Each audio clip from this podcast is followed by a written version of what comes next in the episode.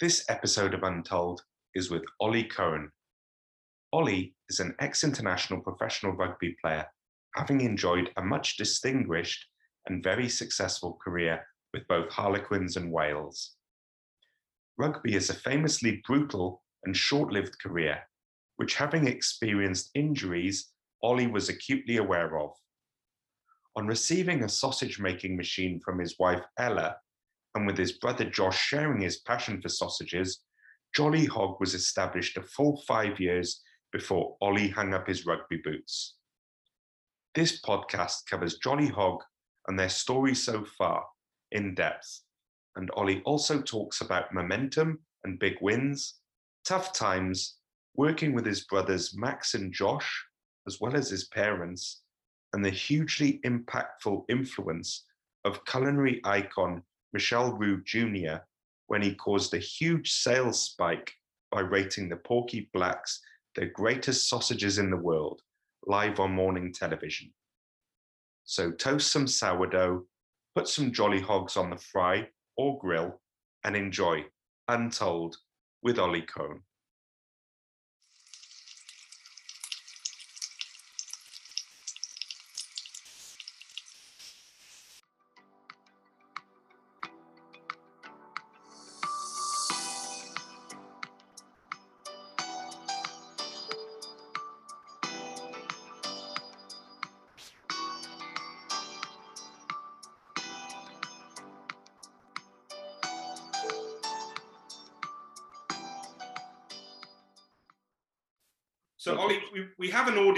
That's as many non Brits as Brits.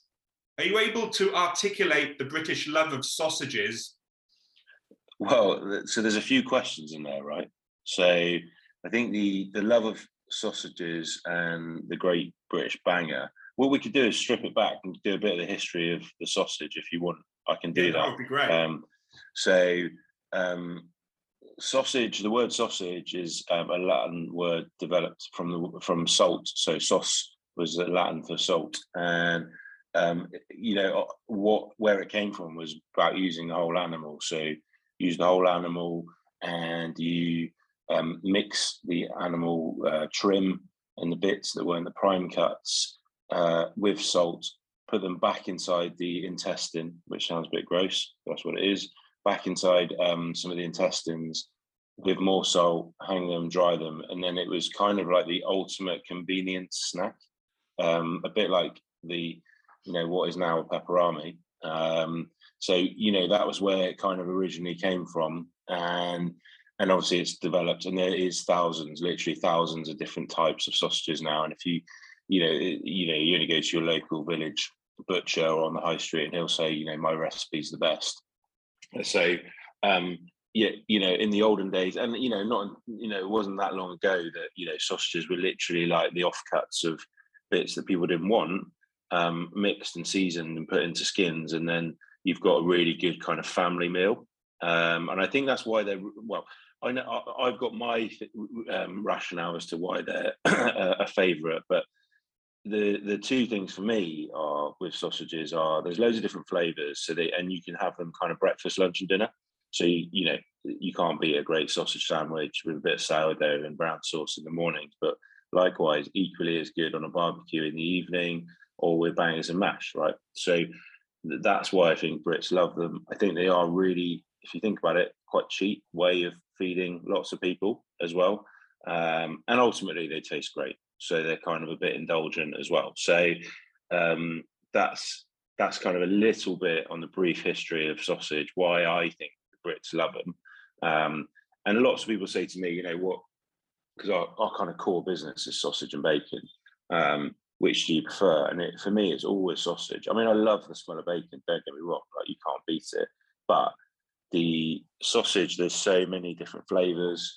Um, different regions and different countries will have different flavors. You know, you take uh, the UK, um, you've got Lincolnshire sausage, very heavy on herbs and sage.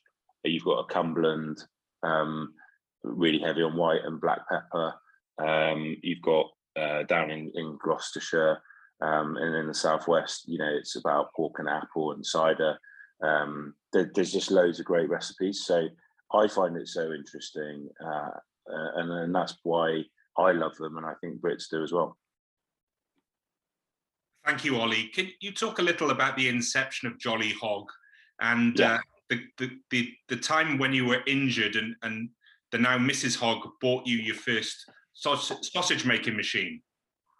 Yeah, so um, in two, I, I firstly, I, so I start. I, I, was a professional rugby player from eighteen, um, and I kind of always knew that during that time, because I'd had some long term injuries, I knew that I probably needed to get my act together and work out what I was doing post rugby because it, it's not going to go on forever. And those injuries made me really think about that. And you, you have time as a professional sportsman to think about what you're going to do. And lots of lads, you know, they'll sit, play Call of Duty, drink coffee, and kind of procrastinate about opening a coffee shop or being a property developer. Um, and I, for me, I always knew that I wanted my own business, and I always knew it was probably going to be in food because I probably didn't know at the time that I needed to be doing something I loved. If I want to be successful at it, I need to do something I absolutely love. And so I was playing rugby, so fortunate to play professional sport, you know, rolling around with uh, big guys who were all ambitious and getting muddy, having a good crack. And, you know, it was brilliant. I was very lucky to do that. During that time, I just knew that I had to do something about it. So I kind of did lots of different things in food. I um, I worked in, I did a shift in Gordon Ramsay's kitchen, peeling um, tomatoes, you know, for a gazpacho soup for 12 hours to realize, you know, Michelin star kitchens aren't for me. Um, worked at various different places and restaurants just to kind of scope different concepts out. And then basically in 2007, um, March 19th, um, my wife Ella bought me a sausage making machine and it was the best gift I've ever ever been given. Um, uh, she didn't necessarily think that after you know the sausage meat all over the kitchen, but from there it, it was time that at a point when I was injured, I, I had a long term knee injury. Um, and I was rehabbing and effectively making sausages, curing bacon, and I loved it. Absolutely loved it. And I'm I'm dyslexic, so I learned through YouTube and um, a family friend of ours who had a butcher shop not too far away from where we lived in Twickenham. Um, I met him in the pub, talked to him about sausage making. He gave me a book, and um, yeah, just became obsessed to uh, obsessed, like completely obsessed. I, you know, my wife Ella was like, she'd find me at three o'clock in the morning watching YouTube videos on how to link sausages, and I loved it. And it gave me a real focus while I was doing my rehab, um, coming back from long term injury and and and those were the very early days. So um, Ron the butcher, who gave me a space and a butcher's block and a slightly bigger machine, enabled us to do bigger batches. And from there, I said to Josh, my younger brother, um, you know, why don't you jack in uh, working for our old man um, as a cabinet maker because you're hating that um, being the boss's son. Why don't you come and and let's go make sausages together and chase the sausage dream and we didn't know at the time. We didn't have like a really detailed business plan. We were just like we just loved it, so we do that. Uh, and then our first day's trade was at Twickenham in the corner of the car park um, at the stoop. We put a gazebo up. We bought a barbecue for 500 quid. We made some sausages on the Friday. Um, back then, our sausages had like, they were just literally just meat. Um, and they didn't have uh, they didn't have any preservatives in them, so they had to kind of be sold the next day. And um, yeah, and we, and we, sold 500 quid's worth of bangers at an international um, game, and we we high fived each other. It was really hard work. We thought, you know, we, are millionaires, and then we realised it cost us about 800 quid to be there, uh, and we didn't have a clue what we we're doing. But loads of good feedback, and everyone liked the sausages. So it was like that was really the very first time where we were like, oh, this is quite cool. I was still a rugby player, Josh was still a cabinet maker, and that, that was the first event. And we were very much a, a kind of a street food concessions business um, back then. And, and Max, my middle brother, was a shipbroker, and we he would work for us on the weekends as well in his spare time. And then eventually, over a fry up, um, a greasy spoon in Guildford, I said to him, hey, why don't you come and join us, mate? We need we need some we need some nous. Me and Josh haven't really got a clue what we're doing. Uh, you know, outside of making good sausages and bacon. Um, and so he did, and then so the three of us kind of combined, and um, that was that was how it started. Really, it really just started from a love of making really good sausages and um, people enjoying buying them, and that, and that was it. Well, your passion and enthusiasm still comes across now many years later. So it's it's obviously, like you said, important in any career to find something you love doing because you're going to be spending 50, 60 hours a week doing it. So uh, that that's a that's a great tale. In terms of the combination of still playing professional rugby and running the sausage concession, my understanding is that, that there was still a little bit of an overlap. So I heard on a, on a podcast from mutual friend Will Skinner, but a high profile Heineken Cup game to take place and you, you possibly being a bit late for a team meeting and arriving covered in sweat and onions. Can you tell it a little bit about that tale if you recall it? Well, it, it was like, you know, when you're starting a business, you have to just, it's all hands to the pump, isn't it? Um, and some of those early days were like mad because, yeah, because we started in 2008 was our first day of trade. I finished playing rugby five years later, so there was quite a lot of crossover. Um, but the, there was a determination to get this set up, um, and yeah, it was all hands to the pump. We did anything we could. We grabbed any opportunity we could. So there was times where we had two events going on the same day, and we just had to make it work. Um, I remember being in there was a uh, there was a Heineken Cup game uh, on the Saturday, I said to Josh, look, we're going to have to do a hog roast and um, sausages at the end, at the end of the car park in the gazebo. We have to get set up. He's like, I've got no one to help me. So I was like, fine, I'll meet you there at four. It takes six hours to cook a pig. Um, we need to get onions chopped, da da da da, set up. It was pissing with rain, disgusting weather, as it usually is during the rugby rugby season. Um, got set up. and realised that the pig was too big to get in the hog roast machine, so we had to cut the trotters off with a hacksaw um, and the head, um, and the butcher had left the head on. Anyway, a bit gruesome. Had to get get the pig down to size to get it into the hog roast machine to get it on in time to get it cooked to take some cash.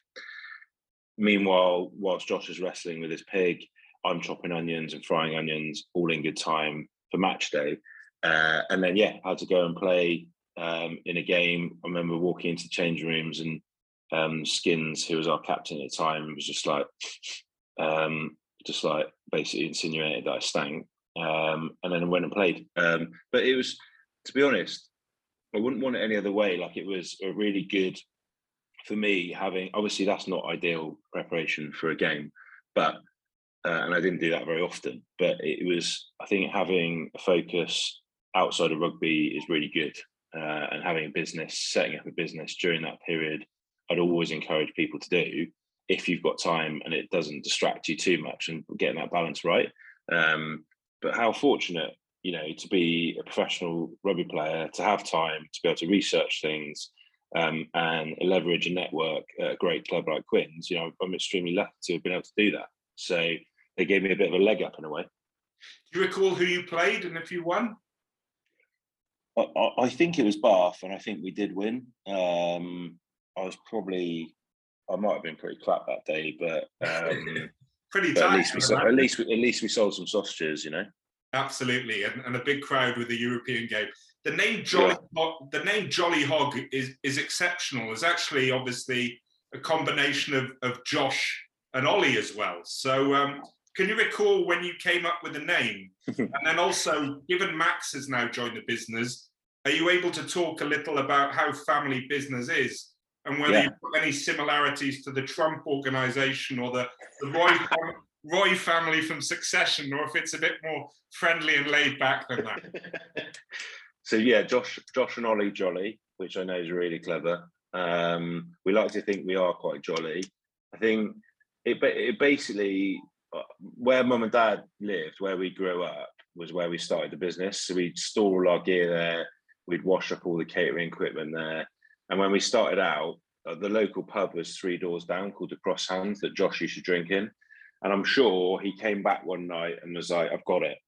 I've got it. I've got the name. And I was like, what is it? He was like, Jolly, the Jolly Hog and Sausage. And we were like, okay, well, we need to sound a bit more serious than that. So we call them call ourselves the Jolly Hog and Sausage Company Limited, which is a ridiculous mouthful. Um, And so when you're writing up signs and you've got to write the Jolly Hog and Sausage Company Limited, you're like, this ridiculous. And then we realised that actually we're not just sausage, so we just shortened it down to the Jolly Hog. Um, and yeah, it came from that. I think I think Josh came up came up with it um, whilst down at the Cross Hands over a few beers, uh, and we liked it. Um, obviously, Max isn't that chuffed with it because his name's not in it, um, uh, and he's an integral part of the business. So, um, but yeah, it was uh, that's where it came from. In terms of working as a family business, I think um, look, I, I think we we we strike a really good balance. Hundred percent. There's been times where you know we're at each other. Um, we're brothers. We're very competitive, but I think where we've got the balance right is in the early days we spent some time working out what each other's skill set is and where it lies, and that was that that is quite a painful process to go through, right? When you're divvying up parts of the business, right? I'm going to do this, you do that, and it's literally on the back of a fag packet. But over time, if you stick it out, it's great because we we trust each other completely. Um, we're all on the same uh, page when it comes to values and aligned in terms of what we want to achieve with the business. That's just kind of a given. So we don't really need to ever worry about those things. Um, and and we recognize what each other's good at. So like we always define it, and it sounds a bit cheesy, but if we were people say, you know, what is your role in the business? Well, I would be like on PowerPoint, working on PowerPoint most of the week. Max would be working on Excel most of the week, and Josh would have like a uh, Josh would have like a pencil behind his ear, um, uh, and a tape measure or a pair of tongs and a knife. So like that's how Josh is very much operational on the ground, running our concessions business. Max is um, Max looks at a lot of the commercial side of our business, and then I'm more customer facing and sales and things like that. So that's how we divvy it up. And my dad's in it now as well. So we used to all work for our dad. Um, he was a cabinet maker, and now he works for us part time. He's our he's our driver basically. So he drives um, stock round, and because he's virtually unemployable and a total nightmare to work with, we've given him some work. Um, uh, and he we, we pay him in bacon sandwiches and Scotch eggs and crackling and stuff, and he's happy with that. Um, and then yeah, over the over the years, I mean, Mum did our books um, back in the early days. Um, she worked on numerous amounts of stalls, you know, when her knees weren't knackered. Um, so yeah, it's very much been a family affair uh, all the way through, and it probably always will be, to be honest. Um, so yeah, we're lucky, uh, but there's definitely been some bumps along the way. Fantastic. And whilst Max's name is not in Jolly Hog, it, it's great the link that you make in your packaging about the the three little pigs. So he obviously is is featured in in that side. Yeah. So I'm sure he's not too disappointed. No, no, he um no, he's very he's integral to all. He's a middle brother, isn't he? He always feels like he's been left out of something. So um yeah, he's the leanest out of all of us, which is really annoying as well. Um but yeah, Excellent. You, you mentioned uh, the, the first day sales outside of Twickenham and your uh, costs and revenue being a bit out of kilter with the, the 800 costs and the revenue of, of 500. But again, the, the obviously the encouragement, the, the, demand was there, and you just need to tweak a few things. What how's that changed in terms of your approach to pricing and quality? And then how many hours did you invest on that grill trying to get the balance right between the meat content and, and everything that you so articulately described at the onset of the pod? I think the the value and price bit is like something that we're we talk about daily. You know, we're in we're in retailers, right? So if you're not showing value to the consumer, uh, then you're just not going to survive.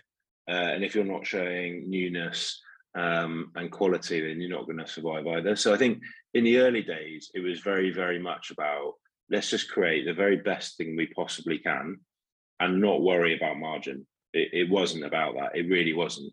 But let's get this product to the very best quality we can. I know it's a sausage in a bat, but let's work on all the detail of getting that and let's get that into as many people's hands as we can. And we went to as many festivals, uh, as many farmers markets to do that. I think ultimately, yes, you do get squeezed and you have to make decisions around packaging, transport, depots, delivery days.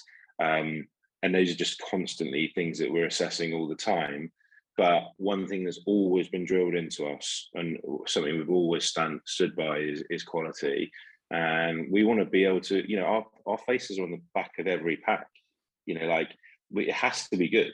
Like I'm not going into a room with anyone if we're not the best sausage um, on that panel test. So, like that's just that kind of is a given for us. What it is always a given, but it's something we have you you can't let go of. You have to work on it all the time. And um, you know, we joke, but you know, we do panel tasting of sausages every Tuesday, um, and I love it. I love it. Like we we have to be best in class. If we've got a saying, and it's a little bit corporate, but quality quality is the best business plan. Because I think if you if you can sit here all the time and know that you've got your your product is best in class, then you're always going to have an edge. Uh, and we want something we're proud of. Like we've been doing it since 2008, so we want something we can kind of hang a hat on and go, yeah, we're good, we're really good at that.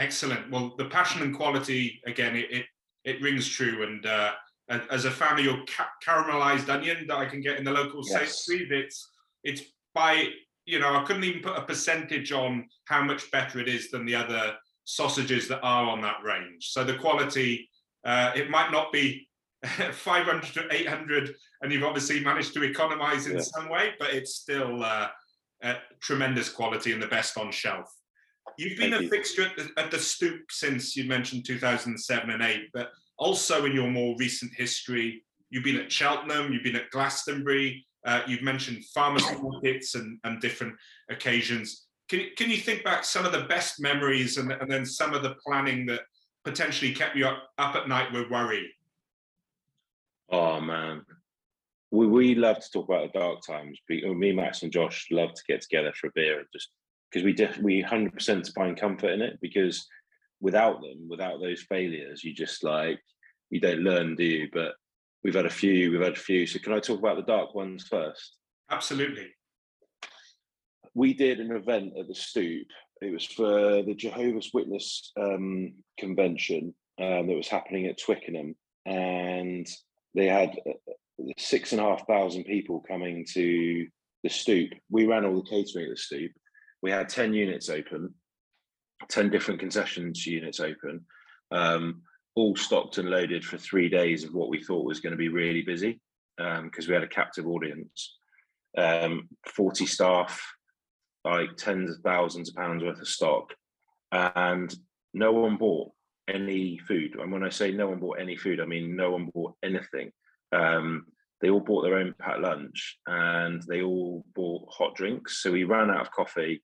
Um, and you know the big red bin biffa bins, like the roller ones. Yes. We filled a whole one of those full of meat, um, and we lost a load of cash. And we need like things like that. You know, as a small business, properly can send you under. Um, we've had festivals where we've turned up you know, and you pay a pitch fee and not sold anything but water because you're not in the right spot. Um, obviously, we we opened a rest we opened a restaurant, our second restaurant, but um, unfortunately, we had to close within 18 months.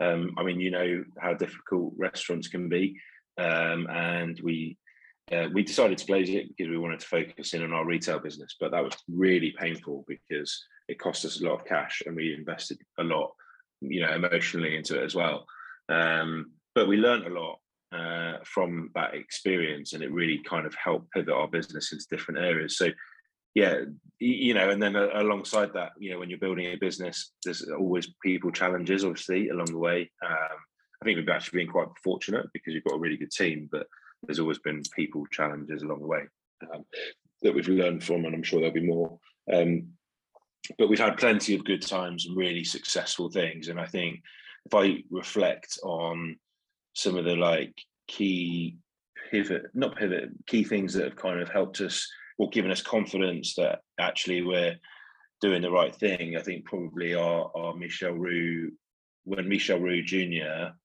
said basically what happened was is that he was a Quins fan. I took him some sausages down to Le Gavroche, which is this like institution. You probably know it very well. Um, two two Michelin star restaurant um, down down in London town, and um, and he, I gave him some sausages. It was pretty weird because he didn't know me, um, but and he was a Michelin star chef, and these these were my sausages that you know our recipe.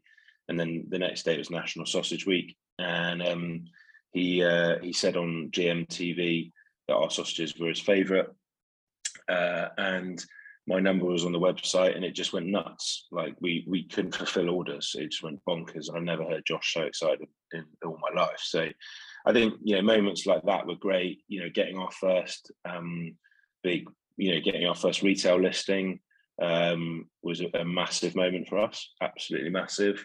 Uh, and when we reflect on that, you know, it was fairly small volume, but at the time, the fact that someone could go online on Ocado and order our product and get it delivered to their house just blew our mind. Like we just couldn't even believe that that that was happening. And so many people had said to us, "You'll never get into retail. It's like super competitive.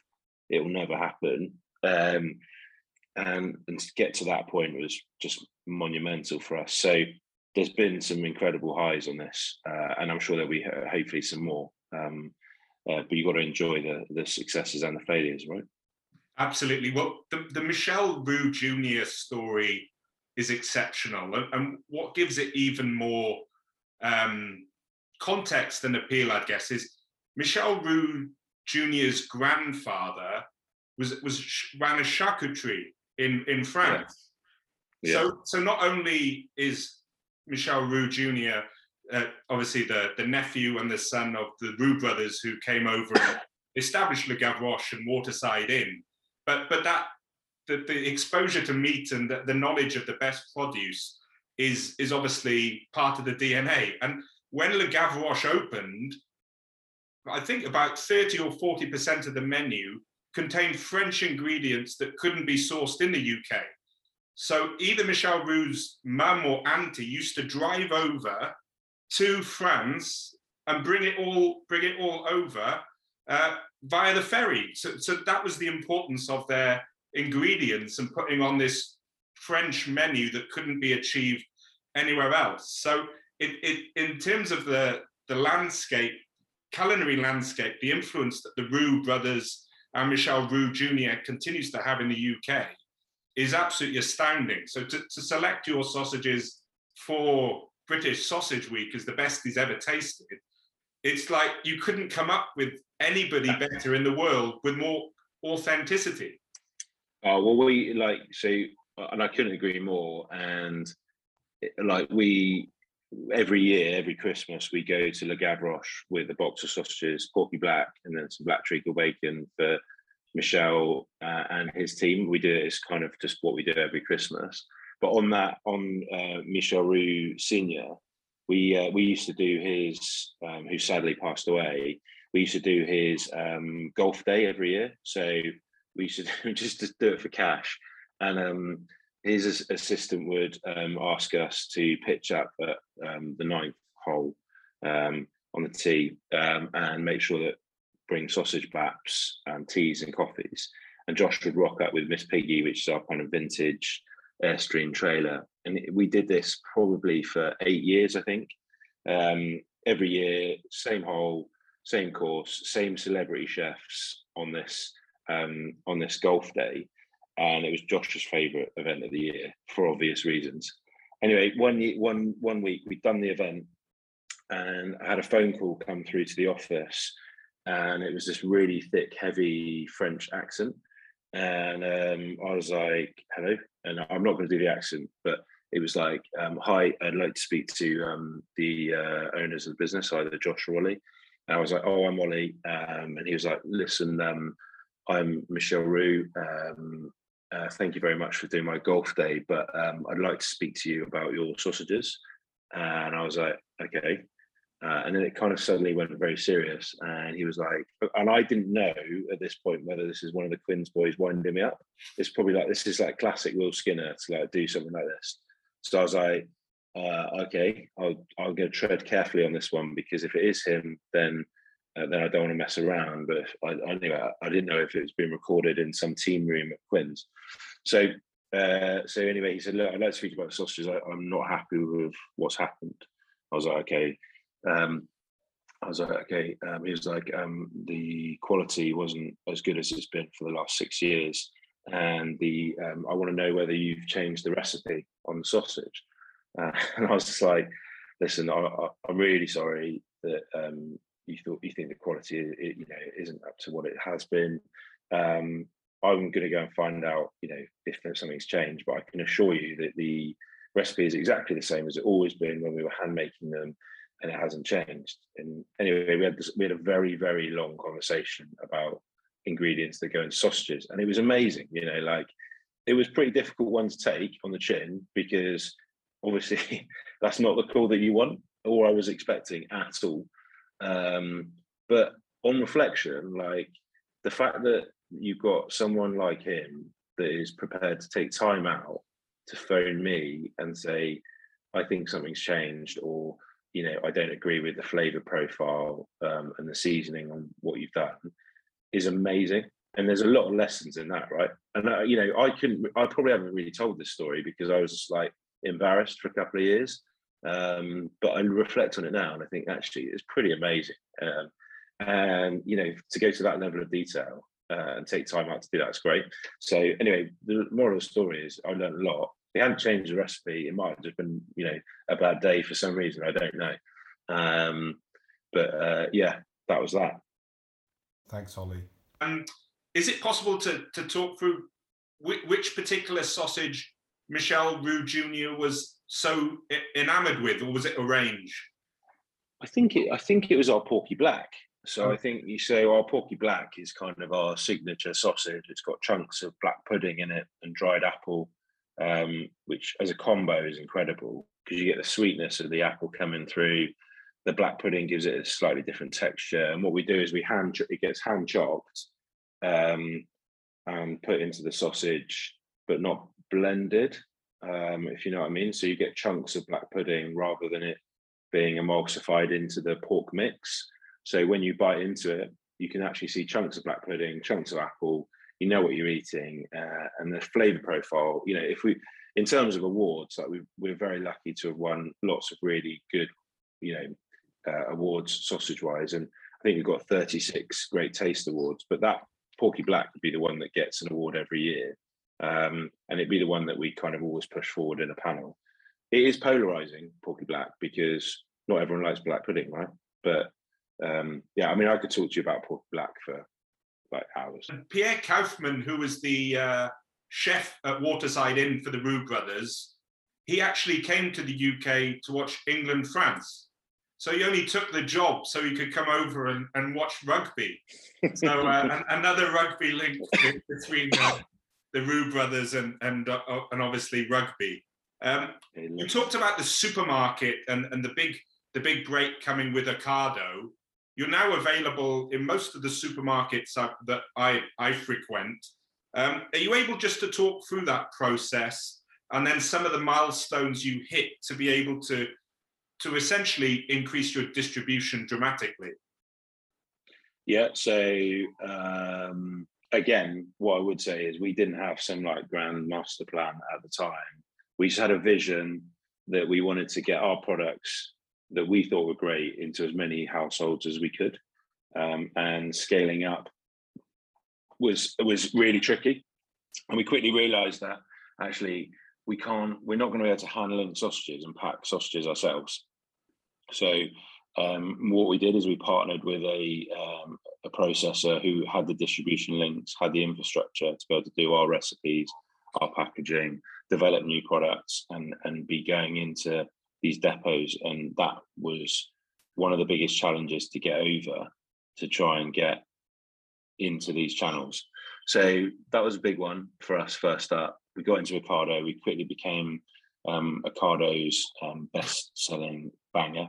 Um, I don't like using the word banger just because it, basically the history behind banger is that it, the cheap sausages during the war um, were filled full of water and then they exploded and went bang so I shouldn't use that. Um, but so we became their best sausage uh, and best bacon brand, and then I'd like to think that anyway. That's not official, but um, and then we were able. That gave us enough kind of enough to get a meeting with a buyer at Sainsbury's, um, and we had some friends there as well, which helped. and then we got our first listing um, was with three lines in 39 stores, which you know is a pretty at the time was massive, but is pretty small listing because they've got about 2,000 stores, um, or somewhere between one and two. Um, and so that was a massive moment for us to see product on a shelf physically in a supermarket was was massive. Um, and it was really tough, really good learning curve because we need volume for our business to work. Um, and so for a long time, our events and our concessions business was really a vehicle to promote the brand, but it had to make money because it was the only thing that kind of paid our wages. And when I finished playing rugby, um, salary dropped off a massive cliff. Um, so we had to have events ticking over to bring cash in.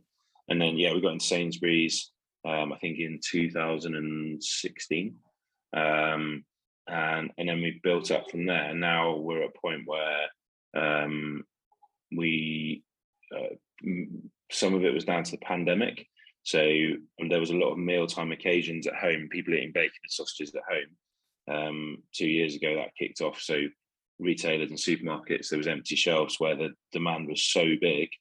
So uh, we had we we've seen a lot of growth in that time over the last couple of years into Tesco, Waitrose, Co-op, um, yeah, and obviously we're in Ocado and Sainsbury's, we're in Gousto, um, Asda. Uh, so we've got coverage across all of the retailers.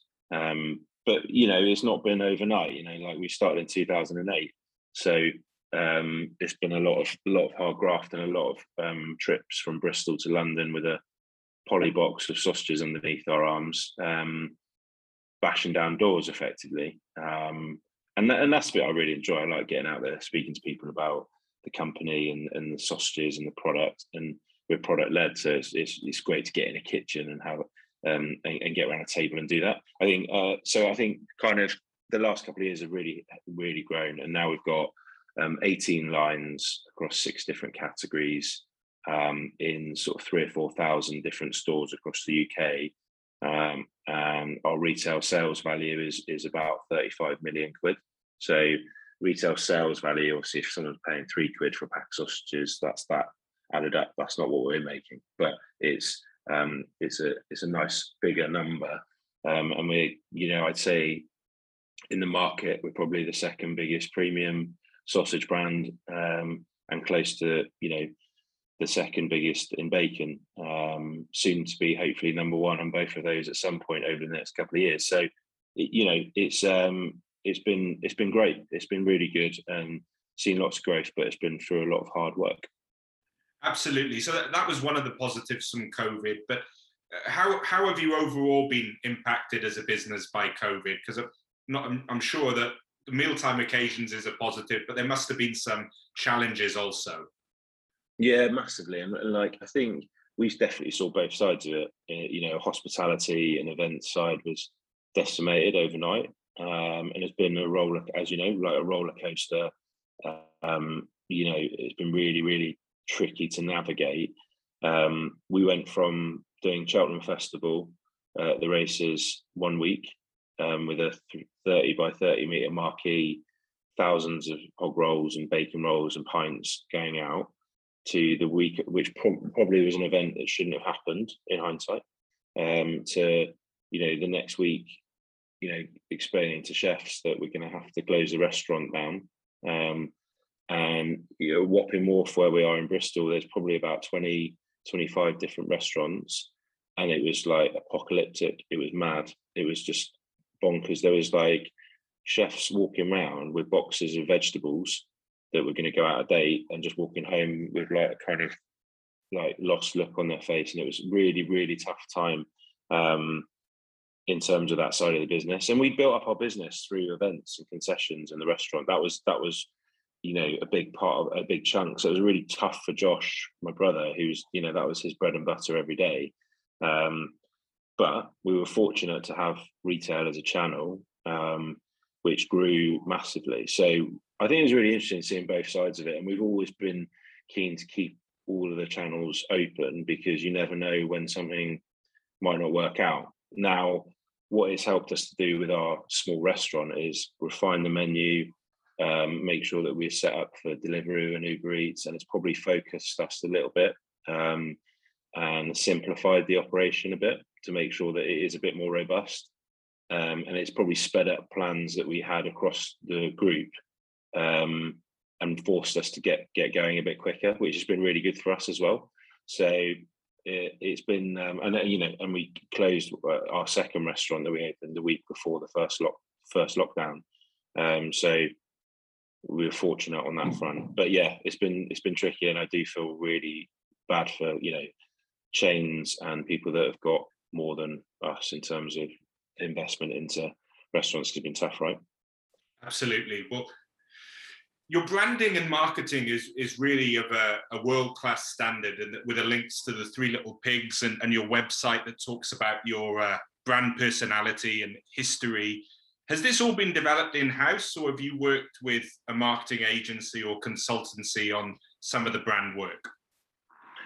Um, good. That's a really good question. So the logo and uh, the brand identity, we worked with a, a a legend. There's a guy called Steve Booth, um, and he he's a creative director of an agency um, that did this sort of thing. Now he he's such a good egg that you know we we can afford 50, 100k, whatever it costs to do that process. So um, we were very fortunate to work with him. and we still now work with him. Um, he's brilliant at this sort of thing. So he did it for sausages and tickets to rugby um, which was great, uh, and helped us. Yeah, helped us develop the the look and feel. And as I say, you know, when we did a relaunch of all of the packaging last year, he was heavily involved in that. Um, I think you know brands are a, a living, breathing thing. They're not just something you set up and you put a stamp and that's it. Like it has to be a living, breathing thing. And so in house, we've got a really good marketing team. We've got someone great who looks after product. Uh, and we're all there's 15 of us here at Hog HQ, and everyone lives and breathes the the brand. Uh, and I think I, would like to think hopefully it shows. Um, uh, and it, and we want to have fun, you know, like it's good to have fun. It's important to us to have fun with it. So hopefully that comes across. But um, yeah, we, we we didn't spend loads of money on it. We spent time on it, um, and it'll evolve. But uh, yeah, the key messages are there. In addition to Steve Booth, have there been any other mentors or high profile business leaders that you've been able to spend time with or, or learn some life lessons from? I know um, Will mentioned especially that Harlequins seem to have a lot of senior business exec links to the, the club yeah. pretty good at offering advice. Yeah, massively. And I'm like, I, I actually wrote a blog about the other day about getting mentors and how it can really help um, you step back from the day to day and kind of get some strategy and get some clarity on long-term planning. So I'm a massive fan of it. I, I didn't know it at the time, but I've always been someone who's kind of quite keen to ask questions um, and speak to people and see the value in it. I'm just not one for reading big reports. I can't do it. Um, so what, I, but what I'm, i really enjoy is I can absorb information from others that have done it. So um, I had a few along the way. Um, had some really good directors of rugby that have helped me um, in rugby terms. And I think rugby taught me a hell of a lot that really helped transition over to business. Um, we still use a lot of that. Um, our chairman, um, Mark, is uh, has been brilliant for us. You know, he's been six, seven years as chair. Um, he had a big digital marketing agency, um, and when I first met him, he said, you know, how can I help? And I said, could you do a website? Not knowing how big his business was, and he was like, yeah, I think we could do a website. uh, and then the, the, next the next coffee, he did a website for us, which was great. And then the next coffee I had with him, he was like, you know, what's keeping you awake at night? Uh, and then and then after that, he was just like, well, I was like, well, I kind of need someone to challenge the business that's not a brother or mum and dad or you know a friend or part of the family. Um, and we need that in our business to grow. And he said, "Well, why don't I just be for six months? Why don't I just be your um, chairman, you know, temporary chairman, if you want?" And then he's been with us ever since, and he's been very, very good at helping us put some structure on things, think about th- things strategically, um, and he's been there and done it. And and that uh, I would always encourage people um, to go out and do that. So um, that's one. There's there's others. There's been you know a couple of key ones from Quins. Um, one I, I, won't mention the name, but um, she's she's been extremely influential, and I still speak to her kind of once a month, um, mainly around building brands and and retail industry, because it's a beast, right? And if you're not out there speaking to people and understanding it, then you're not going to survive. So um, she's always been someone that's been massively instrumental, and I can always pick up the phone to her and go, "What the hell does that mean? Like, where's this going?" Um, and so in retail, there's a whole other language. So um, she's been helpful on that front. But yeah, loads of people have, and you know, r- rugby players I played with, high-profile mates. You know, lots of them have helped out. It's amazing what people will do for a free sausage. Um, so it had lots of help along the way. Uh, probably the biggest is you know our parents really um, invested into us, uh, and they've been great. So fortunate. Talking around dietary requirements and changing needs, you mentioned that you're doing tastings every Tuesday, and then yeah. uh, with regard, and I know that the Jolly Hog sausages that I get are gluten free and also they're RSPCA assured. Um, how do you approach dietary changing needs and, and uh, different different trends, but also some of the longer term um, uh, issues around dietary requirements? Well, it, it's a, it's an interesting question because our business is in processed meats. Um, so um, my feeling is, and ours as a business is that um, we don't we're not we don't want to compromise on quality and taste. So yes, you can make a leaner sausage or a sausage without with less salt in it, but it's not going to taste as good, uh, and it's not going to be as good. And where we feel like we sit is we get that people are I, can't read off the stats, but we get that there is a reduction in meat uh, consumption. Um, it's still massive, like it's still huge. It's still part of everyone's week, but there is a slight reduction in consumption of meat. And the where we feel like we sit is that if you're going to have a really, really bloody good bacon sandwich, make sure it's the best. Yeah. Like if you're going to go from two bacon sandwiches to one, and it's on Sunday at brunch, and you've done your filter coffee, and the sun's shining through the window, and you're a bit knackered from the week, make sure it's bloody good. Make sure it's dry cured, thick cut, black treacle bacon in sourdough with butter. Just go for it because that's way better. That's way better um, as an experience in terms of quality. So that's kind of where we feel like we sit. I think, yes, we've always got an eye on what the raw material is going in. Um, sausage, as I said, what used to be all the kind of trim and offcuts. Ours you know, ours is now prime cuts, belly and shoulder go into the mix. That's really important for us. Um, and then the welfare standard of um, the farms that we source from is really important to us. So those are kind of the bits that we really focus in on. Um, I think if you're trying to be really healthy, you're not coming to the Jolly Hog. Let's be honest. Um, but if you want really good quality and you care about the welfare of the animals, then you come uh, and you and you and you enjoy good products. So that's that's kind of where we sit it's a very pragmatic and sensible approach, and uh, I'm, I'm all for uh, maximizing and, and looking at the, the, making the most of whatever you're going to have, and and you've articulated that really well. In terms of the NHS support and some of the the good community things that Jolly Hog do, are you able to talk a little to Jolly Jolly Good Deeds and some of the initiatives you've you've had in and around that? Yeah, Jolly Good Deeds is now kind of a big part of our business, and it started we knew that we needed to start doing some jolly good deeds, uh, and we also like the name. Um, but it kicked off when lockdown started, and our local big host- hospital is called Southmead. It's the biggest in the southwest of England. It's ginormous. Uh, I think ten thousand people are there, and um, and and when lockdown happened, as I said, we had the restaurants closed, events closed down. We had all this stock ready for the summer for events, frozen bacon, sausage had to go into deep freeze, otherwise it was going to waste. And we were like, what can we do with it? So we sent out some boxes and we sent out to um, food banks, but we still had so much that um, Max, my brother, his next door neighbour was um, a consultant at the hospital, said, look, can we help out? Because at the, at, at the time, shit was hitting the fan and it was a nightmare. Um, and like, you know, obviously there was a big appreciation for the NHS, but we felt like, you know, what can we actually do? we had trailers, we were set up to do events. So said, look, can we bring down some bacon sandwiches? They said, yeah, could you bring down 50? That day it turned into 500. And then we were like, this is, this needs to be, we need to do this more. And we did it every Friday. And we turn up at four in the morning and we give out about 1500 bacon, sausage, or sometimes sort of pulled pork um, sandwiches. And we did that every Friday. And it was, it was an amazing thing to be part of. We, we ended up um, giving out 50,000 BAPs um, over over that period of time.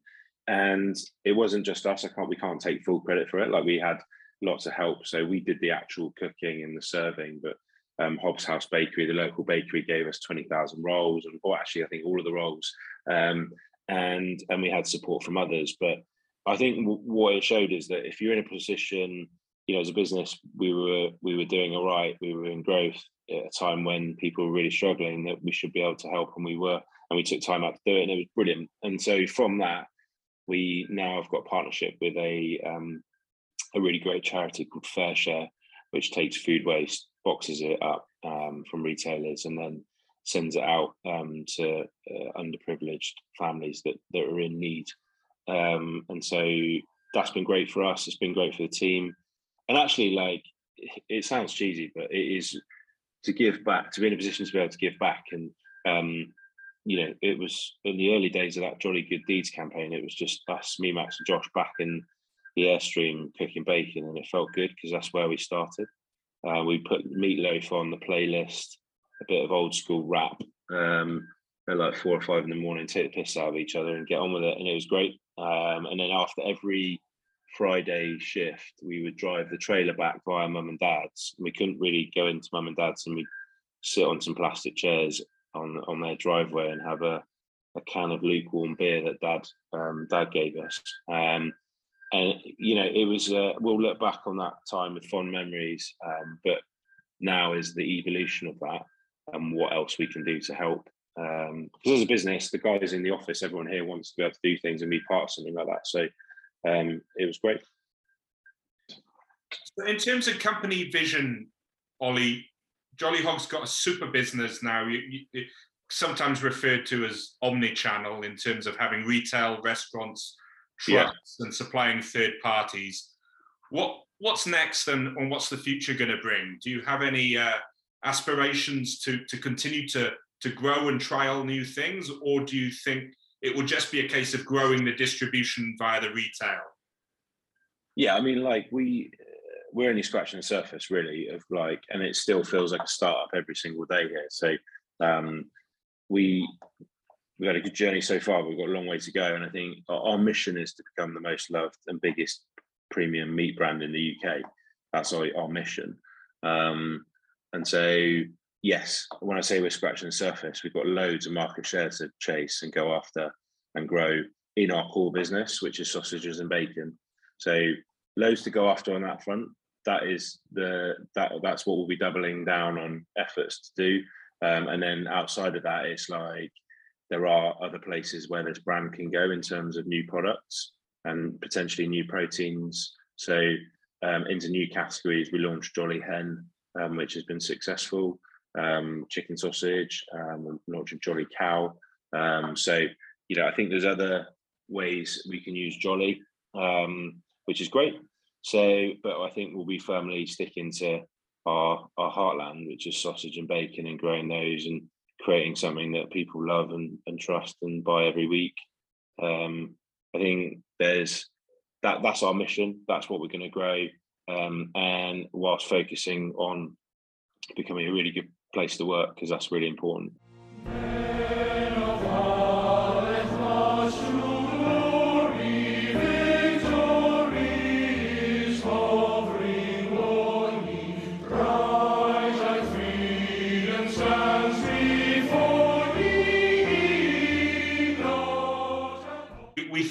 Fleur de Lis and your grandmother for the Welsh connection.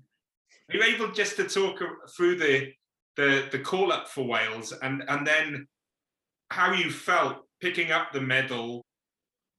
Uh, well, sorry, yeah, when I got capped, I mean, it was amazing. Like, I mean, I take the piss, but like the whole process, the whole uh, that whole bit in my life was amazing to be part of a Six Nations campaign. Only a very small part the beginning, like a tiny part. Um, I was just gutted that I wasn't able to play, and I got injured in the team run before the French game the week after I made my debut. But yeah, I, I only played eight minutes against Ireland. Um, we lost, uh, and then we went on to win the Six Nations, and it was a pretty strange feeling because um, all the injured players were in a box watching England get hammered by Wales um, at what was called the Millennium. Then they called it a Millennium. Then I think, Yeah, and um, you know, go up on stage and get a Six Nations winning medal felt a bit weird for my eight minute impact, but it was a great experience. I got to see both sides of it because kind of saw the Welsh changing room. I also know knew half the England squad at the time because Robbo was captain, Marler, DC, Brownie, loads of them. Were, yeah, I kind of saw both sides of it. Um, they were all mates from Quins. So, but yeah, great experience. Gutted I didn't play more. Um, get the piss ripped out of me at this time of year. Actually, today I'll get the record amount of texts saying who you're supporting tomorrow, England, Wales uh, at Twickenham. So this this time of year comes around every year. Um, uh, yeah, but no, what a great experience. I mean, I, I got um, uh, Jan Yanto Ian Evans um, put uh, on the morning, I think, of the game. Uh, got to know Jan, had a lot of teas and coffees with him. He was a sapper um, and uh, great guy. Really helped welcome me into the squad with some of the others.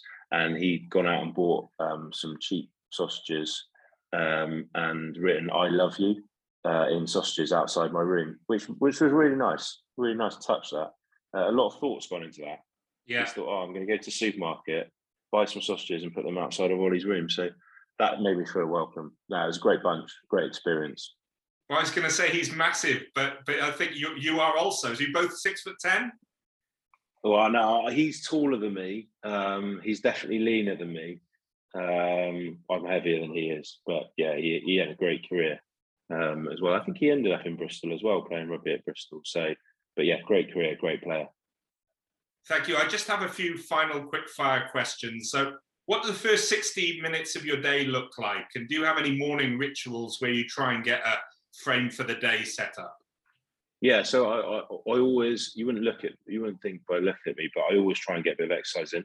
So whether it's half an hour uh, or 40 minutes, get a bit of exercise in because I'm much better at the start of the day. You ain't getting any exercise out of me in the evening. So try and get that done.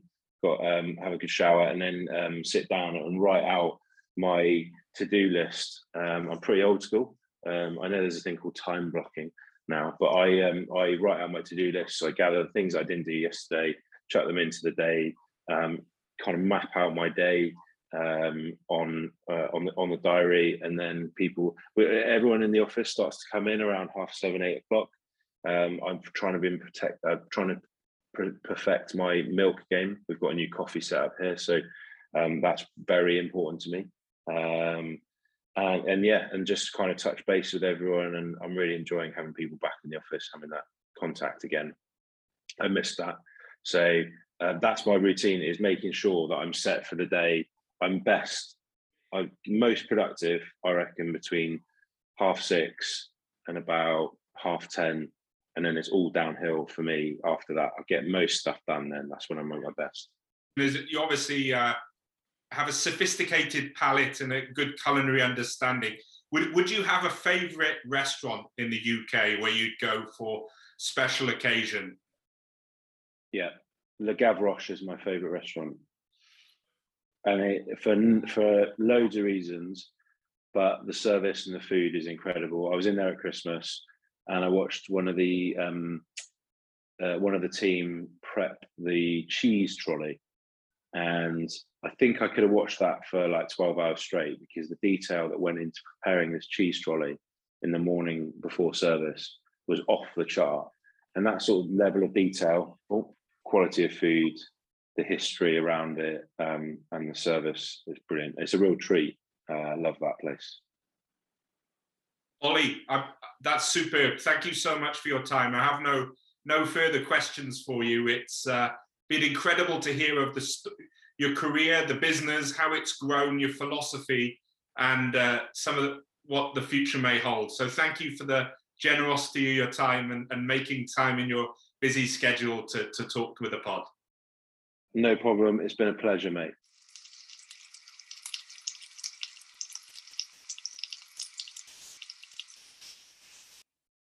So a huge thank you to Ollie for the generosity of your time, wisdom, and great insights on Jolly Hog. I'd also like to take the opportunity to thank Will Skinner, a mutual friend and a great friend from Singapore. And we'll leave you just with a couple of minutes, Ollie talking about Will Skinner and his great leadership and captaincy when he was the youngest captain ever at Harlequins. Okay. Oh man, I love Skins. He's one of my great mates. Um, he was actually because he's tiny. Um, he had to be really aggressive um, and bullish and try and be the alpha male. But um, he was a great player, Skins. Like you couldn't help but respect Skins because he was nails. Um, he was absolutely relentless um, in pursuit of kind of being the best he could possibly be. He got the most out of his tiny frame. Um, and considering, you know, some of the guys he was up against, he punched well above his weight. Uh, great leader, love like great mate, love playing with him. His leadership style was like follow me. Um, he was articulate as well, so he had, I think, he had a really good feeling for how everyone was feeling, and he wasn't afraid to kind of share his view on that.